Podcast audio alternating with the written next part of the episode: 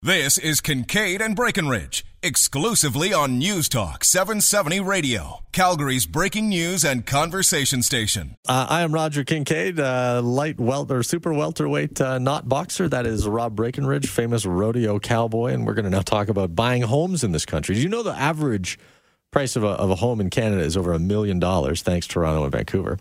Uh, uh, half wow. a million dollars, excuse me, okay. over half a million dollars. I choked on the half uh, but here in, in Calgary, it's just a little bit below that, about uh, $470,000, give or take some pocket change there. And if you ask young people, hey, how hopeful are you that you're going to own a home uh, sometime in the next five years?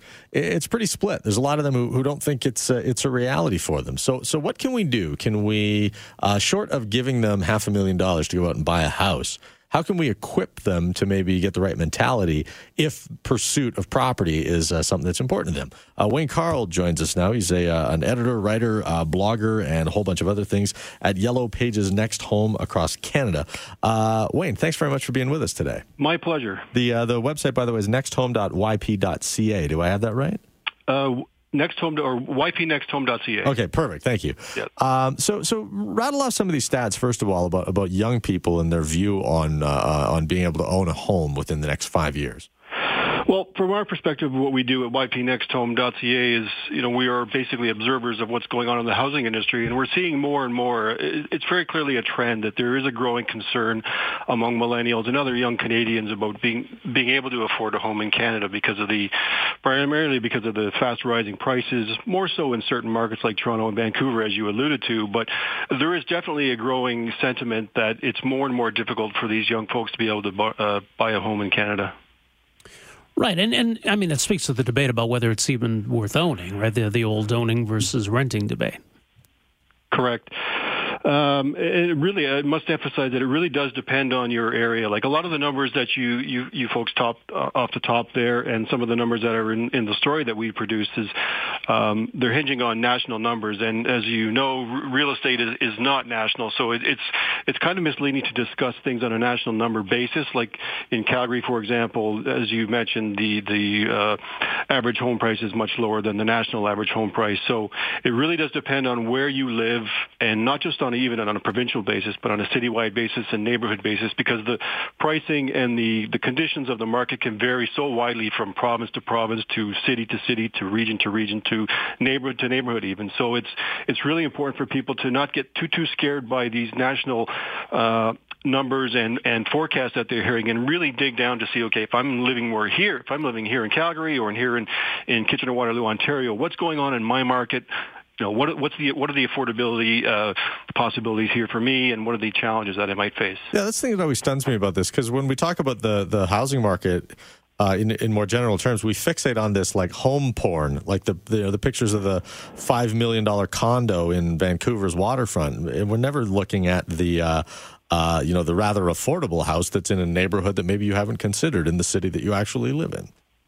Exactly, and in in the, in the story that I wrote, I referred to a BMO Millennial Home Buyers Report, where something like 75% of Canadians said they plan to buy a home within the next five years, but cited affordability as a major concern. And again, that's a that's a national figure, but but um, and they they on a national basis again, I caution, but they, they forecast that they would have to spend something like $350,000. Well, we already know that that's well below the average home price for, for, uh, or average price for a home in Canada. So I think the point to how much millennials and other young Canadians need to learn about real estate is just to be realistic about, again, what's going on in your specific market and not necessarily aim too, too high or being unrealistic. Like you, you really do need to be realistic about what you can afford and, and what the market conditions and pricing uh, are in your neighborhood and, and not necessarily first time out of the gate, a detached home might not be in your realm. You might be looking at a condo. Certainly in Toronto, the uh, many, many first-time buyers, the, bar, by far the majority of first-time buyers look at a condo first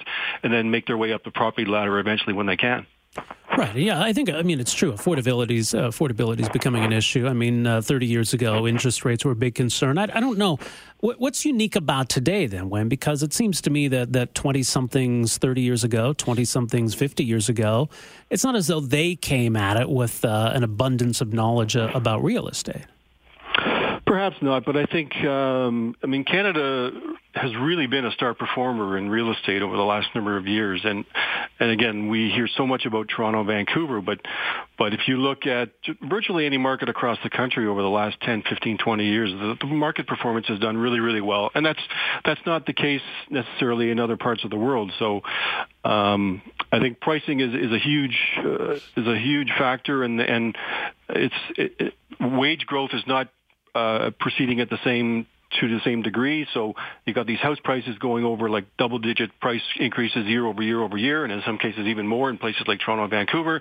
But wage growth is not growing uh, accordingly. So it, it does create a challenge.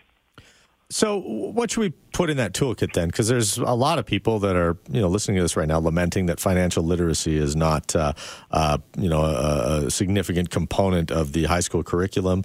Um, but so I think that there's a lot of people that look at home ownership as an event, not the process that, that it is, which is, you know, saving money for your down payment, understanding uh, how to keep your credit in good uh, standing so that you can qualify for a mortgage, et cetera, et cetera, et cetera. Yeah, I, I agree. And I mentioned in the story the, the case of the wealthy barber, that famous book that uh, David Chilton wrote in 1989, and it's in, now into its uh, a second edition, but it's a, a, a, sort of a follow-up. And he, he lamented at the time that, that there was a severe lack of financial, like basic personal finance education in our, in our education system. And, and I don't know if that's changed to any serious degree because you know, now it's it's so important that young folks learn about financial uh, literacy and the impact uh, on it has on their lifestyle and being able to afford a property eventually. So, I mean, it, really stands to reason why not teach people more about these kinds of things earlier on in life. So it's not like for a lot of people, real estate is an intimidating and, and complex uh, topic, and it you know it frankly does uh, uh, scare a lot of people. So why not get them a little more comfortable with it and teach them more and more uh, information about real estate younger in life? And I know we're seeing more of that coming from banks, federal government, and then even investment groups who who welcome uh, you know junior members and teach them about real estate and with their parents' help help them buy investment properties. So there are examples of people in their uh, you know teens or late teens who are buying property actually operating as investors now with the parents' help, obviously. But so there are are, uh, you know, there are examples of things like that going on across the country.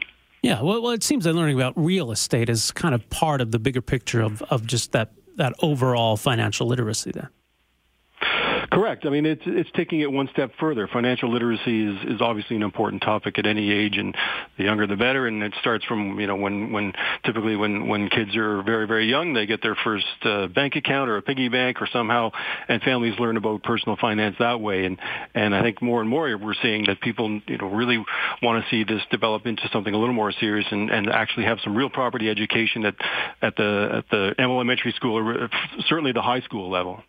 Uh, Wayne, why do why is this important to millennials? This conversation is it because they want to have their own place to live, or is it because they see real estate as their as an investment, one of the first investments they can make? Uh, I, I, again, I think it's just because of what we're seeing in terms of price growth across the country, and, and again, particularly in certain markets, it's becoming more and more front page news that it's difficult to buy a home and the prices are rising so fast and so high that wow what am i going to be able to do? As a young person am i going to be able to buy a home eventually? So i think that really you know it's got a lot of people thinking like wow what do i need to do? How how early in my life do i need to start saving and who do i need to tap into in terms of research and, and resources? And you know we're hearing a lot about the bank of mom and dad and how much uh, people who are in that fortunate position are contributing to helping their kids take that step into home ownership. So we're seeing more and more of that and and i think millennials are, are really just going to have to tap into every possible opportunity and take advantage of the government programs that are available, uh, and you know again do their research about their local market to see what their what the affordability is, what they can afford personally, and what kind of help they're going to need. Well, people can read more. Again, it's uh, ypnexthome.ca. Wayne, uh, thanks so much for joining us here. My pleasure. Thank you very much. Thanks again. Wayne Karl, editor, writer, blogger, also senior editor with the Yellow Pages Next Home uh, across Canada again, uh, ypnexthome.ca. Really want to get to uh, Steve's phone call and yours as well, 974 8255. Just going to take a quick break before we do. It's Kingkade and Breckenridge on News Talk 770.